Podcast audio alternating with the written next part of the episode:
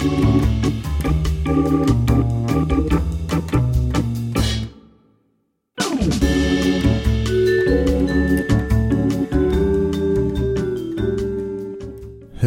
and welcome to Upstream with Jim and John, father and son conversations about discipleship and culture in the Pacific Northwest. I'm John.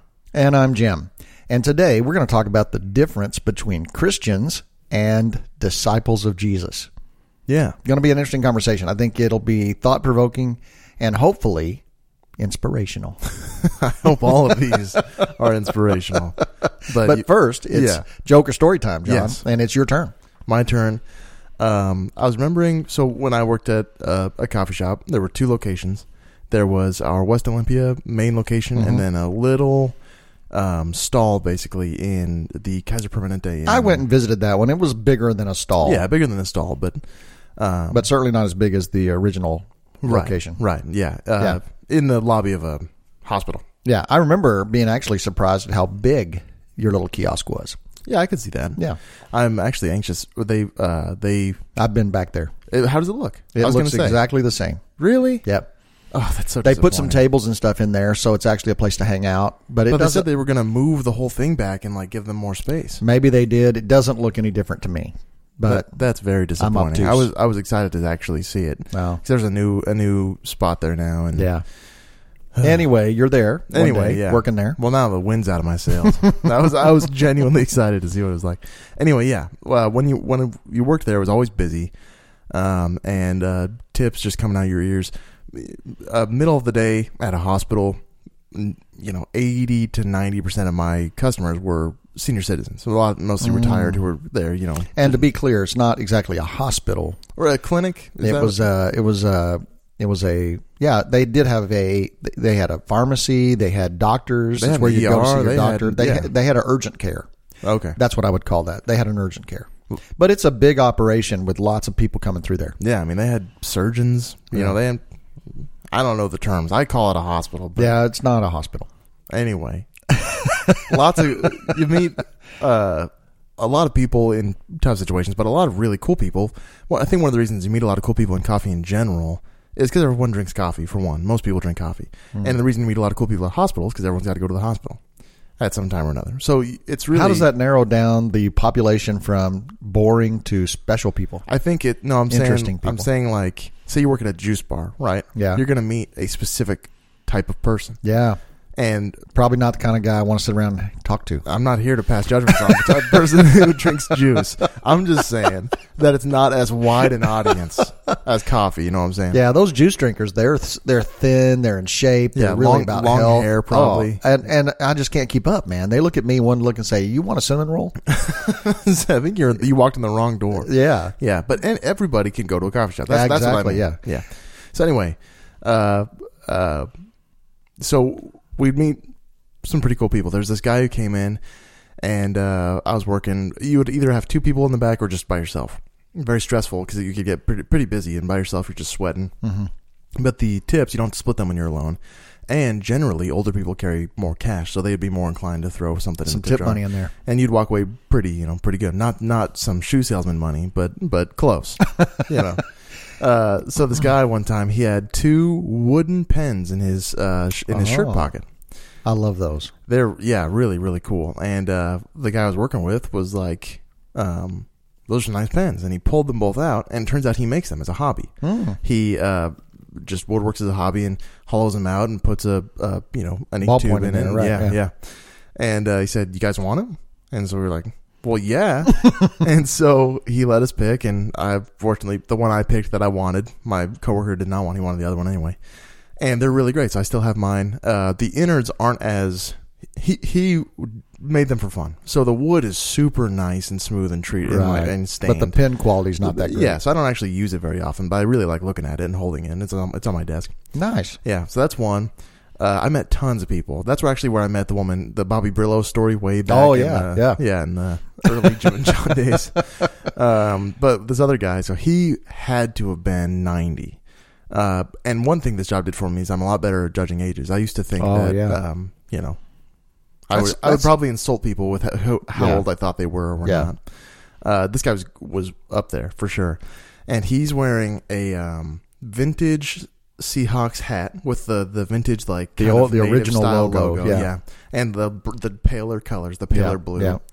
And then uh, a Letterman jacket with the sea with the the old school Seahawks, Oh, wow. Seahawks thing, with different colored sleeves, green and and and Blue, blue, yeah. and the vintage thing on the back with a number, and uh, uh, jeans and a t-shirt and uh, Converse kicks. Wow. Yeah. And he's 90. He had to be, and he's he put together.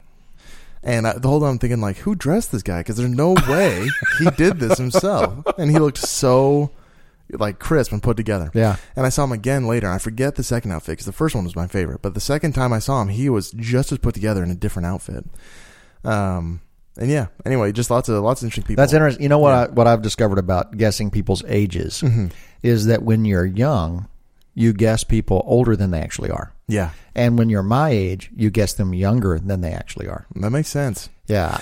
it's also interesting because you you know with how people deteriorate is so different. So, um, my uh, grandma, you know, deteriorated mentally very quickly because Mm-hmm. of an illness, and so I meet people who are eighty and they're as Sharp. quick as Yeah. you could ever be, Yeah. and so it's shocking to me when I when they're you know uh, a a man who's a regular at the coffee shop and goes to Evergreen was like that. He's almost eighty and he is very fast. Oh yeah, he's he's sharp. Yeah, and so and that's shocking to me. I would assume you know maybe maybe seven early seventies. Yeah, and I think that's uh, increasingly common. Mm. Um, I'm hoping more common. Yeah, that'd be nice. Yeah, that would be nice. Yeah. Um, it's interesting that you meet so many wide variety of people. That at the state fair in Texas, Oh yeah. at the Texas State Fair, With the what's that big guy? The Big Tex. Big Tex. Right. and there would be little, um, I don't know, like um, I don't even know what you'd call them. They're not anyway. They were booths where they would do different things, and Okay. one of them like was, face paint. Yeah, and one like of them that. was I can guess your age within two years of either side, or else you get a giant stuffed animal. Oh man. Cost you two bucks or something.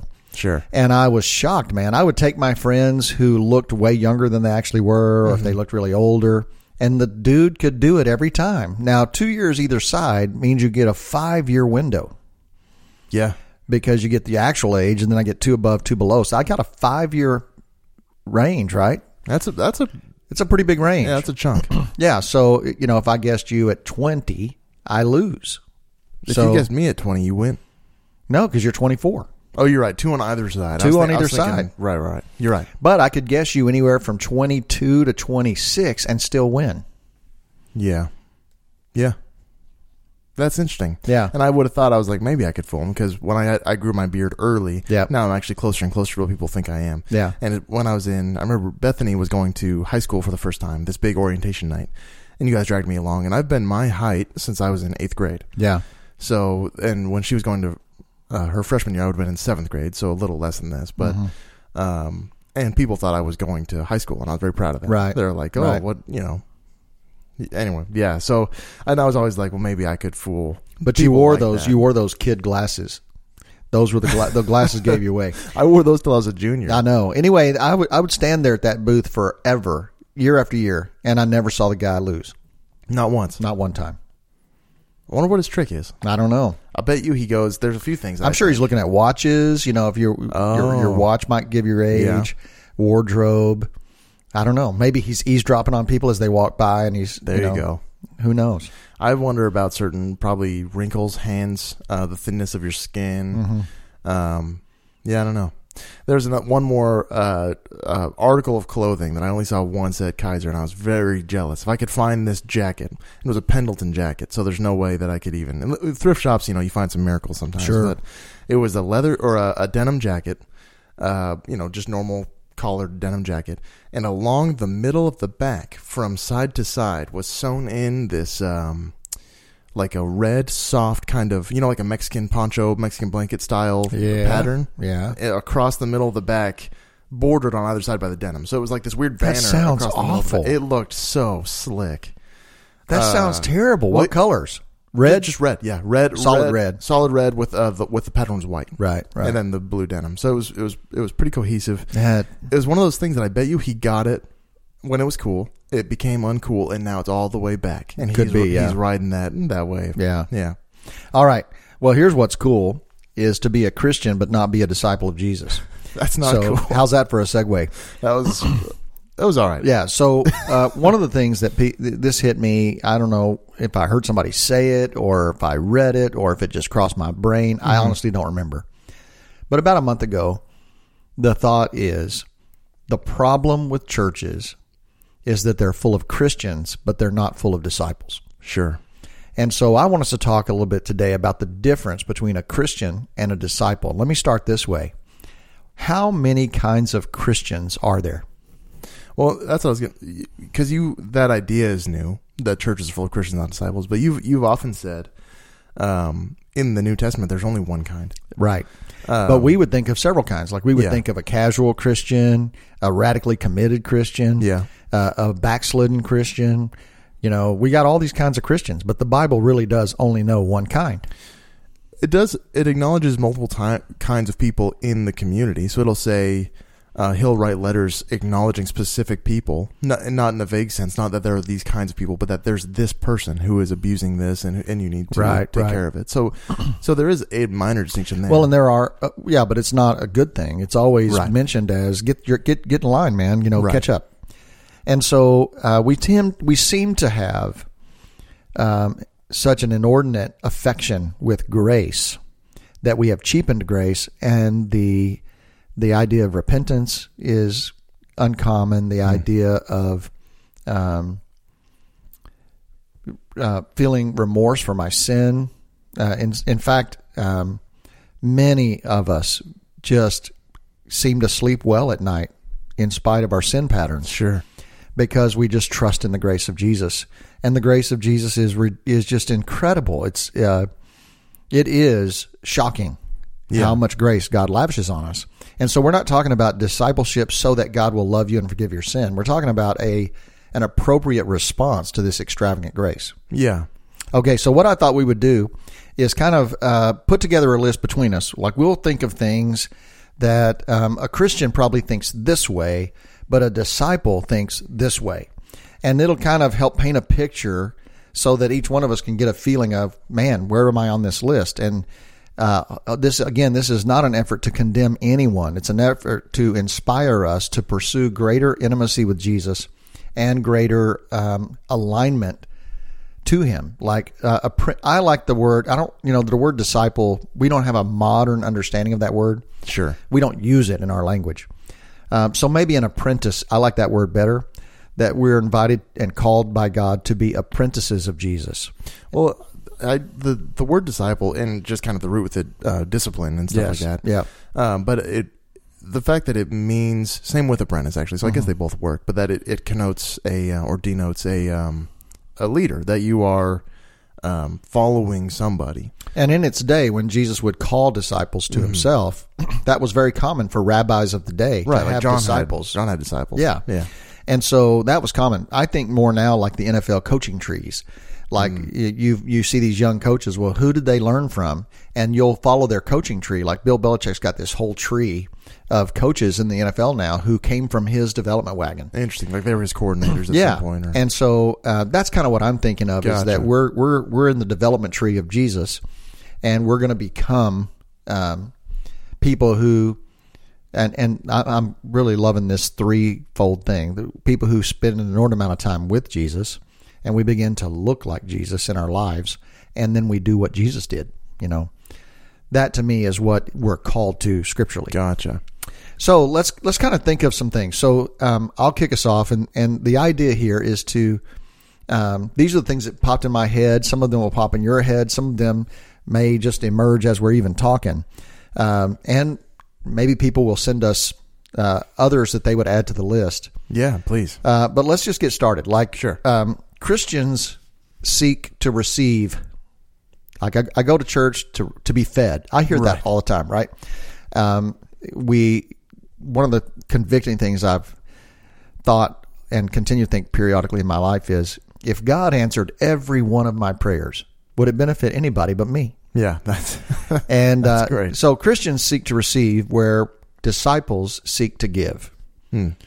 Life is full of givers and takers. And are you a taker or are you a giver? yeah. And I would say, uh, for the sake of this comparison, Christians are more takers and disciples are more givers. Yeah, yeah, for sure.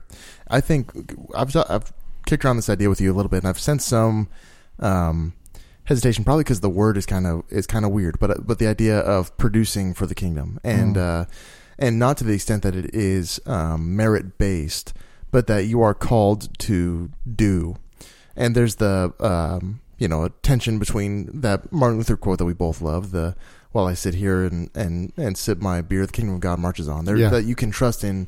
the Um, sovereignty of God. His- exactly. His, plans is unstoppable. Exactly. He can do it without you. but that you know the tree by its fruit. Right. You know, and that's kind of the whole the whole point. You you are saved so that you can, you know, well, Well, I wouldn't know about saving, but you are you are blessed that you can bless others. And you- Yeah, you know, and you look at Matthew twenty five, for example, where the sheep and the goats, and and and he will separate the goats on his right, the sheep on his left, or whatever it is, opposite way. But um, and he goes through um, these goats. These are.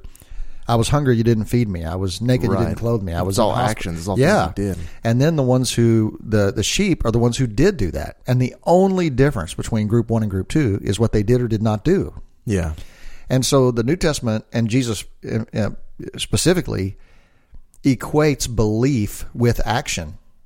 Can I say I believe if I don't actually do? totally. And I wonder if, to me, it seems that the um, the shift in uh, you know Old Testament, New Testament, in, in the callings of God, right, is it's Old Testament is um, is the guardrails of don't do this, this, and this, and New Testament is um, is the proactive, is the do this, this, and this. So so the New Testament, as much as they do say, you know. Um, the kingdom doesn't belong to idolaters, sexual immor- uh, sexually immoral, the you know Right. uh, murders, whatever. Uh, but mostly it's do these things and you're good to go. Whereas it was do not do these things and you're good to go. Yeah, and I and I don't think the New Testament uses the language "and you're good to go" Well, sure. because uh, trust in Jesus and you're good to go. Right. But here's what going looks like. Here's Right. what good to go looks like. It looks like living a different kind of life. We're talking about a new birth of the Spirit. This is maybe this is one of the roots of the problem, is that I can believe in Jesus, but that that doesn't. Uh, I'm, I'm not expecting or experiencing a profound new birth of my soul. So, like something new is born in me. This is what um, Christianity is described like in the New Testament. Sure. So, one of them is uh, Christians believe, but disciples obey. I hear all the time people talking about, well, I'm a believer. And I, I talk to people who are, you know, um, leaving their spouse because they just don't like them anymore. And I'm like, well, what about your vow? What about, well, I'm a believer and God's okay with this. God wants me to be happy. And so the bar seems to be belief, Right. where for a disciple, the bar is obedience. Yeah.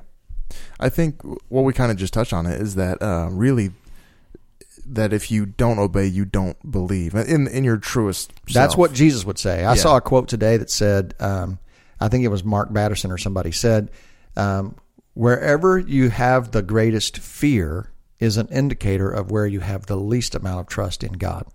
Hmm. And that would make sense. Like if I'm if I'm financially terrified, right. then I am not trusting God financially. Right. And so I need, and so it's kind of an indicator. Yeah. Yeah. and that makes a lot so Jesus would say obedience is an indicator of belief. and if I believe my my my stepdad Mm-hmm. uh, was an airplane mechanic his whole life, and he actually what he did was he refurbed turbines on 737 engines, Hmm. but he would not fly. really, Yeah, and so. you lose a little bit of trust. Right, so it's like he don't all do that he good knew- a job. Yeah, well, he believed he did a good job. Right. he didn't trust all the other knuckleheads doing all the other parts of the engine. He just did turbines, and so uh, he just would not fly. And I, I was always struck by that that he that he works on the engines, but he won't trust the engines. Right. And this would be the um, obedience bar that Jesus would use. If you believe this, if you be, if you if you believe in God, then you will walk by faith and not by sight, because you believe He's going to Right, provide. right, and in in the, um, in the actual understanding you have of things, it just it just clicks. You don't have to you don't have to fight your fear. You just aren't afraid anymore. You don't have to make yourself obey. You just Yeah. do it because If you- I yeah, if I believe that God rewards the humble, then I will practice humility. right, I will try to go after my arrogance because God punishes arrogance, but he rewards humility. If I believe that, then how could I act arrogantly? Right. Right. Right. You then you wouldn't actually. I wouldn't believe. believe. I don't. I don't really believe that. Right. right. Of course. Okay, I've got one. Uh, uh, Christians worship with music. Disciples worship with their whole life.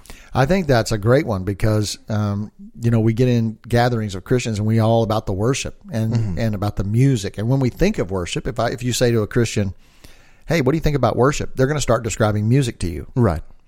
Whereas an, a, a, a disciple would think of worship as my very life. I'm worshiping God when I do the dishes for my wife, with my wife. I don't mean for her, like that's her job.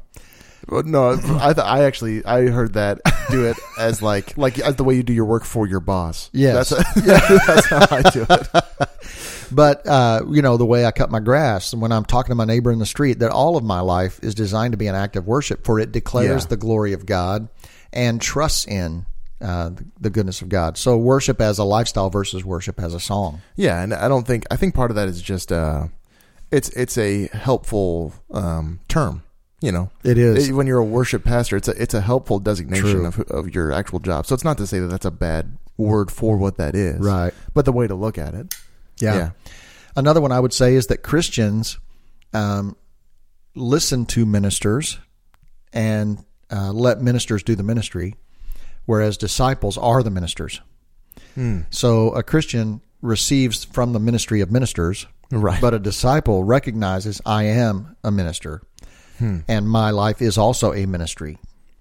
Yeah, and that seems because a lot of people, I think, I feel this way. You probably do too. That that um, career ministers are are held to a higher standard. Would you say that?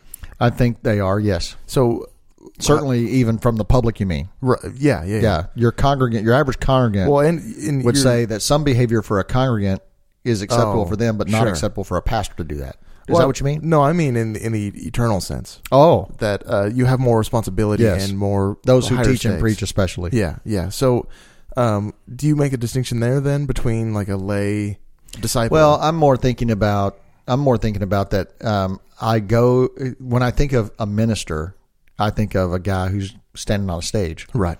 Versus when I think of a minister, I think of a guy welding at the shop, who's doing his life as ministry. Gotcha. So I think a disciple, the New Testament talks a lot about the priesthood of believers and that all of us are ministers. In fact, we say that the pastors are the administrators. They are administrating the details of the church so that the ministers can be empowered and equipped to do their ministry. Interesting. Hmm. All right. Um, okay. A Christian uh, seeks blessings from God, and a disciple, disciple, disciple, disciple seeks to be a blessing of God to others. Yeah. Yeah. Yeah. So again, that's the if if the Lord answered all my prayers, would it benefit anybody but me? Right. And um, seeking to receive a blessing versus seeking to be a blessing. It's just kind of a compass orientation. Yeah, and it, I think a big part of, I think uh, there's a huge thing now about like existential dread, right? In in secular uh, circles, so it's like um, if I sit in silence and think too long about what my day to day things actually mean, I go a little crazy because it seems like I'm just running in circles until I die. That's basically like the like the the godless perception, the uh, the pessimistic godless perception. There there are optimistic um, non theists out there, but uh, and I think you can kind of even as a Christian, where you think uh, my interactions, and I had this revelation when we went through that list of um, I can't remember the context now, but it was a list of happiness. It was it was the the the um, factors in in happy people from those two Mm, yeah, uh, doctors, and the one where it was uh, consider your your routine holy and, and pleasing to God. As your way of glorifying right? God. Yeah. Because I actually previous to that uh, held to, and when you say when your whole life is worship, it's that same idea. Right, that when you right. when you do maintain a clean house, it is worship to God. yeah. Uh, that uh, there was meaningless things in my life, and then there was meaningful things in my Oh, life. right, right. Not not necessarily sinful and holy, but Right. but meaningful Just and meaningless. meaningless and meaningful. Yeah. Right, and that idea is is, is a little silly. Well, the idea is that everything's meaningful. Exactly. That's Yeah. yeah. yeah, that's more what I meant. That i- that is that. Yeah, that's a different way to look at everything. for sure. I think the, the another one I would say is that um, Christians b- view themselves as the object of min- of the mission. Mm-hmm. Like the mission of God exists to change my life, Right. and disciples see themselves as joining God on the mission. Yeah. So um, I I did a tweet today uh, Oh. on the church Twitter, That's- not on oh, okay. Not on the say, that's kinda rare. Twitter. Yeah, and uh, the thought was that my job as a pastor is to equip and develop people who no longer need me, but instead join me in the mission of equipping and empowering others. Yeah. And so, uh, when you're a Christian, you tend to go to church. You view church as a consumer. You view ministries as a consumer, and you are you view yourself as the objective of the mission is to make your life better. Right. But uh, a disciple says, "No, no, no. I'm joining God on His mission to redeem all things." Yeah, it's that kind of that action oriented view again, where uh, even being a member of the body of Christ, uh, you're not there to to sit down, right? If you're if you're a member of the body of, of Christ and you don't do anything, then Right. then that it's it'd be like having one of your fingers not doesn't doesn't work. Yeah. you can't move it. You know, yeah, that kind of. I don't know. That's good. Yeah. Okay, so the next one uh, would be that uh, Christians pray, disciples intercede for others, Mm.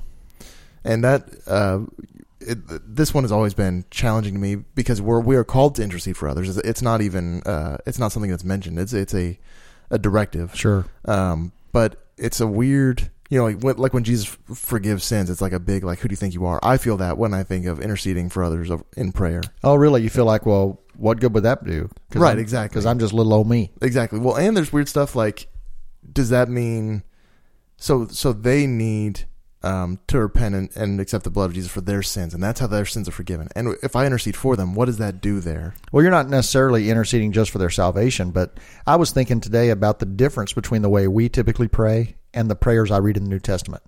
You know, hmm. Ephesians, I pray that the eyes of your heart be enlightened, that you might know the hope of your calling, the riches of God's inheritance for you, and his incomparably great power toward us who believe. That power is like the working of his mighty strength, which he exerted in Christ when he raised him from the dead.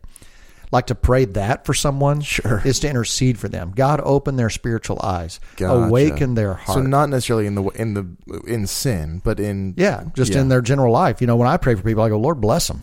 Yeah. Lord, keep your hand on them. Do you know? But I'm not. I'm not getting uh, more intentional um, into the dynamics of the work of God inside them, and praying that kind of a disrupt. I would call that a disruptive prayer. sure. Lord, disrupt their lives. Yeah, not not a. It's it's the opposite of the "Your will be done" prayer. It's the "I want this done." prayer. Yeah, yeah, Yeah. and and for their development and for their good.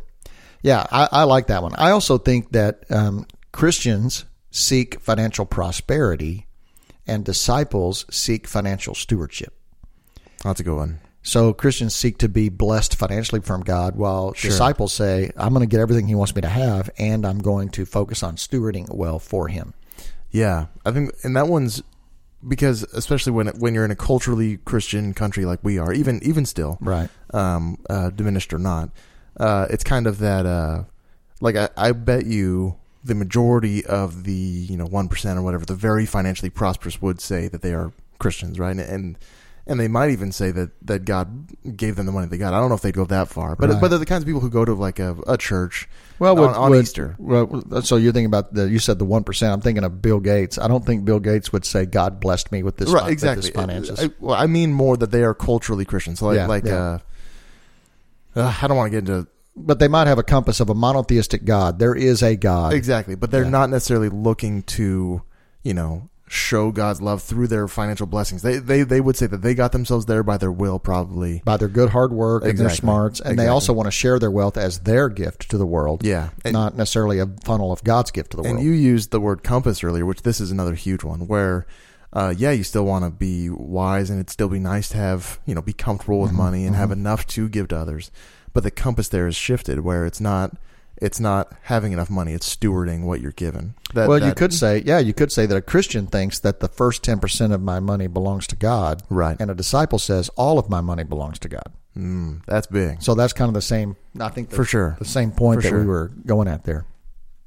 Okay, let's. Uh, we're getting towards the. Yeah, let's do a couple more. Well, let's do a commercial break first. Okay. that? Okay. Yeah. And then we'll do the last couple. Yeah. Then we'll do the last couple, and we'll and we'll Wrap we'll it wrap up. it up. Sounds good. All right. See you guys in a few.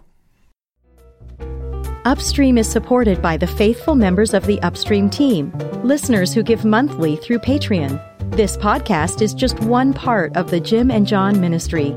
They also write weekly blogs. have published their first book, and are currently at work on more.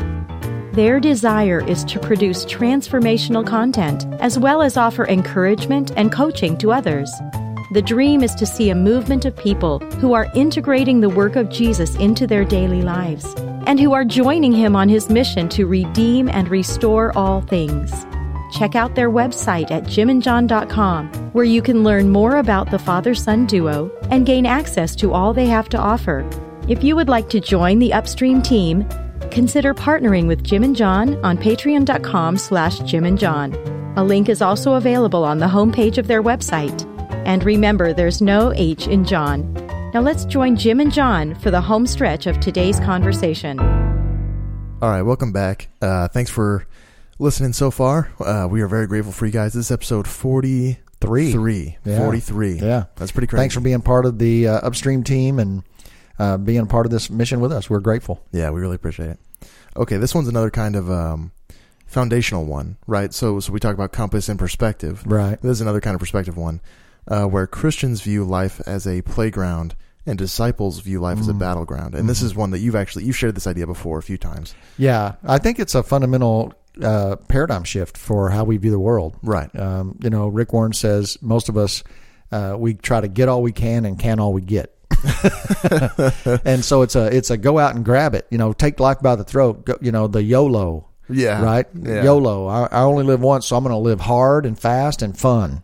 Sure. Versus, uh, hey, there's eternity at stake, and the eternal destiny of every person you ever encounter is awesome. Either eternal destiny with God or eternal destiny apart from God. It's an awesome destiny either way, and there's a war going on over that. Yeah. Well, it's interesting. So, so that's an attitude adjustment. For me, it's an expectation adjustment. I expect life to be easy, and when it's Hmm. Oh, yeah. not, I'm not oh, happy. Or I expect life to beat me up a bit, and when it goes well, I feel pretty good about it. Yeah, You know? I, I think that's great. I I I have a handful of sayings I try to live by. One of Sure. them, one of them is that if you think life is supposed to be easy, it is super hard. Mm-hmm. But if you embrace the fact that life is hard, it becomes exponentially easier. Yeah, I was. I forget the context around this. We, we were in the Philippines, so I was in third grade then, and uh, this was when my uh, aunt Pam was a, a missionary in the Philippines there with with uh, her family, my cousins, and all that. And uh, I, I really can't remember. I think it was how long the trip was going to take. We were driving, which in Manila takes uh, an eternity anywhere you're going. Yeah. And uh, I was like, man, I really thought this wasn't going to take very long. Uh, and she said, well, there's your first mistake. is that because your assumption wasn't going to take long, is that you're super disappointed. Right. Where if you assume it's going to take forever and then you get there on time, you're happy. And if it does take forever, you were right. Yeah, and one of the first that things was in third grade, and that stuck with me. That's funny. Yeah. One of the first things missionaries learn is that uh, efficiency is not a concept in most countries. Oh, interesting. uh, especially in developing countries. For and sure. so uh, you say, well, I've got to do, I've got to, I've got to go get uh, uh, my visa uh, verified or something at the Sure. government office. You might say, well, that's going to take, you know, four hours. They say, no, that's going to take all day. And I have no other expectations today except to get that done. And if you don't adjust your expectations, it, it This goes really, torture. oh, it's Yeah. torturous for Yeah, you. that makes sense. So I have two more. Um, Christians go to church, but disciples are the church. I think that's a I think that's a significant shift. And then the last one I would say is uh, Christians hope while disciples trust. Hmm. So what, how does that speak to you? Hope versus trust. Do you want to do the first one first, or the or Either one. It's just kind of spitball here. What, what what's grabbing you? Um, I'll do the first one for the the Christians. Uh, um, go, Go to, to church. church, yeah. The disciples are the church. Yeah. Um, because to me, and, and a lot of these kind of you know go together. So Yeah. this is the same as um the uh, um my life is worship and music is worship. the church is uh um Mm-hmm. A place. for me, a Yeah. place or, or or us, and it's that idea of of action and and and usefulness. So Mm-hmm. it's the um if you are the church, um then there's that same body of Christ thing where you you serve a purpose, Mm-hmm. Um you you have responsibility Yeah. um, and that the the same the same concepts of of the, of bearing fruit there. Yeah. I would say. Yeah, and I think I think of uh, if if you ever think in your mind, boy, the church ought to do something about that. Right. What you're saying, is, I ought to do something. I ought to do something about that. Yeah, I I struggle with that because you can't do um, you can't take on every responsibility. No. That's really challenging to me is to see something and realize I'm never going to be able to do anything about that. I should focus my energy somewhere else. But you can say, I'm a part of the body of Christ, and someone in the body of Christ has this gift to actually do that. We- Right. We, could we could mobilize the body to do that. Right. And getting the ball rolling and then focusing your energy back somewhere else. Right. That's that's already a huge step. You don't need to devote your life to a cause cuz I mean, you could, you should, but you can't devote your life to every cause on the planet. You know, Right. You, can't devote your life to foster kids and Yeah, hunger you- and illiteracy Yeah. and I can't do everything the church should be doing. Exactly. and yet I am the church. I think the difference is that uh, a Christian sees the church as a place that distributes spiritual goods and services for me. Right. And a, a disciple is the church. I am the dispenser of goods and services for God to people who are far from God. Yeah. And it's a different kind of idea. And I'm guilty of the um observer mentality. It's very cozy. You Mm-hmm. get your drink, you sit down, and you and you receive. Yeah. Uh, and I don't think there's anything wrong with that very specific ritual In of, that moment. Of, yeah, Yeah. of sitting down, getting the uh, the energy Mm-hmm. and the uh, clarity uh, that comes with the sermon. But the the overall attitude, the macro, the zoomed out Yeah, attitude yeah. of it all is is important. Yeah. So talk, ho- talk to me about hope and trust. yeah, hope and trust. uh, Christians hope in God, or they hope for God to do something, but disciples trust God. What's tricky is because most of these things the Bible doesn't say don't do that. Right, Right. right. So, uh, like we're, we're called to hope, um, basically constantly. Without hope, we are hopeless, and to be Right. hopeless is to be dead. right, and Yeah. a huge shift in um, different schools of thought. So, a lot of Eastern philosophy says hope is the cause of sadness and dissatisfaction and, and and disaster. Mm-hmm. Yeah. Hope is a is a is what makes you unhappy Mm-hmm. because because of what we just said. Actually, because your expectations are will be let down. Um, whereas, um, and that probably is true without Jesus, but you know, hope in in Jesus. So so um uh. Would it be that hope is we'll see what happens, but I'm feeling good about it, and trust is I know what's going to happen, or Not necessarily. Let's try this way. Let's let's play a little game. Talk about your career future, mm-hmm. and I hope in my I hope my career one day blank. You know, Right. I here's my hope for my career versus trust. How would you talk about your career in a hope language versus a trust language? I'm still I'm still lost. Tell me how. So so I hope Right. that I get to write books, and I hope that I get published, and I hope that I uh, get to write for a living, where that's my entire career, and I hope that I make the New York Times bestseller list once. That's a hope language. I trust that God has gifted me the way He wants to use me, and I trust He's going to use my gifts and talents where He wants to use them most, and I trust that He's going to open the doors that are necessary to get me right where He wants me. That's a different Gotcha. feeling. Does that does that help? Yeah, so then then it's shifting from your will for your life to God's will for your life. Yeah, largely, but also it moves from this nebulous kind of hope to a more solid, anchored trust. I um, I hope that Sue lives to be eighty five or ninety or hundred, and in her right mind, and I live to be eighty five or ninety or hundred in my right mind. Minus a day, maybe. Yeah, I hope. Yeah, I, I would like us to to live uh, outlive each other by a day. You Yeah. know? But the point is, you know, I hope for this future, but I trust God that anything I need, I'm going to have at the moment that I need it. I really do trust Gotcha. that. So this one almost sticks out to me as a both, right? It is both, and that's I think that's true with all of them. I want Sure. God to financially prosper me. So that I can steward more, even more resources for God. So, Gotcha. wanting God to prosper me is not a, a bad thing. Right. but the emphasis is on a different syllable Right. for a disciple. Uh, so big picture, the, the list as a whole, right? Um, we both agree, and the numbers seem to suggest that the majority of butts in seats in church are Christians, not disciples. I would say that's true. and uh, this is an appealing list to me. This seems this this this is a fire in the belly kind of list. This is a this is an exciting list. It inspires you to be a disciple. Yeah, yeah. And why do you think that people who hear this kind of language, uh, two to four Sundays a week, one to four Sundays or a month, one to four Sundays a month, um, why do you think we have a big gap in the number of Christians to disciples? Why isn't it the half and half? You know, Yeah, I would say two things come to my mind. I'd love your response to these. sure. One is we're not teaching this. So in most of our, I don't know most, I don't go to most of our churches, but Sure. uh, the it, it appears that the American church, in in large part, is training people to be consumers, training people to look to God for what He gives you, Right. rather than to take up your cross every day and die.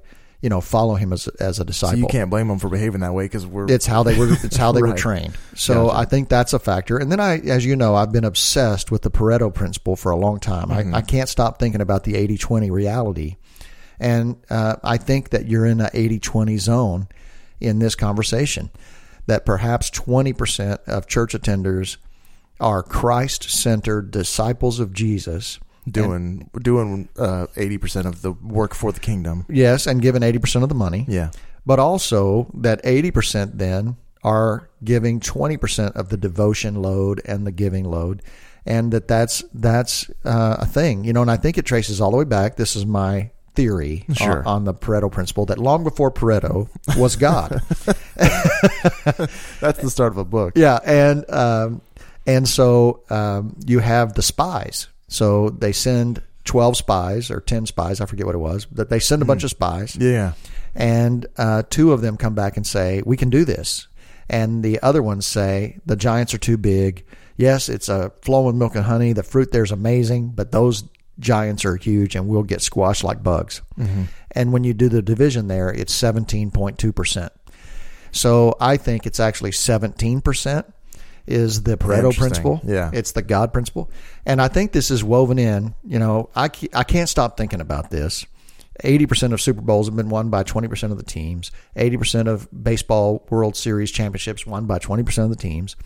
And I think it's this, it's this, uh, you pick any uh, cell phones, any industry, and 80% of the business is, is owned by 20% of the people in that market. The wealth distribution. Yeah. Thing. Yeah. Real estate. 90% of all real estate is sold by 10% of the realtors. So um, there's something there. Sure. And so I don't believe that with focused faith in God, we can't break that. But it's a it's a box that we're in, and I think um, when it comes to Christians versus disciples, we've got to reverse that that percentage. Sure. In fact, I would say the hope of the world is that Jesus will grab the hearts of his people and that we will live our lives not selfishly for ourselves, but selflessly for God. And that we will join him on his mission because then he sends his people everywhere. Like you couldn't, no matter what the law says about what Christians can or can't do, the reason the church is exploding in China and exploding in the Muslim world is because God doesn't have to listen to any laws. He can get into the hearts of people. Then those people have friends and family members, and it just spreads like a wildfire. Yeah. And because we don't, you know, we're not in that sterile mathematic equation of 80-20 because we have, you know, the spirit of God working in Yeah. in ways that we're never going to know. So that that uh, becomes even more mysterious and powerful. And if say that it's 80-20 in a normal company where 20% of these salesmen are making 80% of the sales, uh, you know, the kingdom of God, that 20% should be even more uh, not in sales. I mean, in, in actual ministry and, Right. moving the kingdom forward, they should be even more um, potent. I guess I would say with Yeah. the spirit and with, with the interaction of Yeah, God. and the thing that's really cool about this whole conversation is we circle right back to the beginning, which is the sovereignty of God. God's going to accomplish His mission. He doesn't need us. He Right. just desires to use us. God's not hung up on efficiency because there's way more efficient ways for Him to change the world than to trust us to do it. Uh, so uh, I trust the sovereignty of God in all of this, and man, let's become apprentices of Jesus rather than Christians. And here's the thing I, I hear people giving up on their faith. We've talked a lot over the last year about uh, millennials and uh, other uh, young adults and leaders who have turned their backs completely on Christianity. And they have a whole bunch of reasons why. And um, I think I would join, I don't remember who said this. I would say that people are walk. They're saying that Christianity, that they tried Christianity and it didn't work, and I would say they left Christianity untried. Gotcha. because consumer Christianity is not the kind that's going to change Right. your life forever. Right. So it would probably look a lot like many other faiths. Yeah. In in that version. Well, it's like trying a new hobby, or I tried. I picked up racquetball and it didn't change my life. I picked up faith and it didn't change my life. Right. No, you have to die. I mean, step one of picking up faith is to die to yourself and live for Christ. So we're talking about a radically different thing. Yeah. And I think that's the part that I'm just. I got a fire in my bones for those of us who are in churches and are believers to take that plunge and give ourselves fully to Christ and his mission and live for him more than ourselves. I think that is the upside down secret to ultimate human fulfillment. And that's those are disciples who Yes. do that. Yeah. Yeah. Yeah.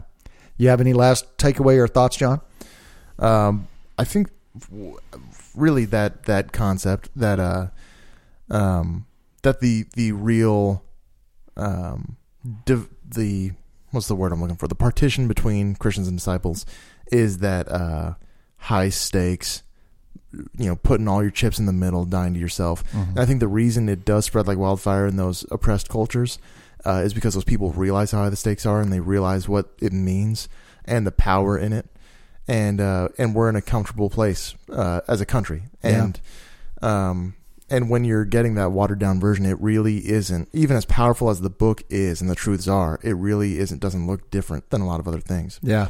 Um, so I think uh, it is a disservice to yourself in in those shoes to not really give it. 100% to the best of your ability you know the, the help Yeah, the it's help still not about earning it. right It's not about that. It's about giving yourself away. right and submitting and surrendering. You know, Exactly. uh, I grew up a Dallas Cowboy fan, and years ago, it's been so long, you have to watch it on VHS.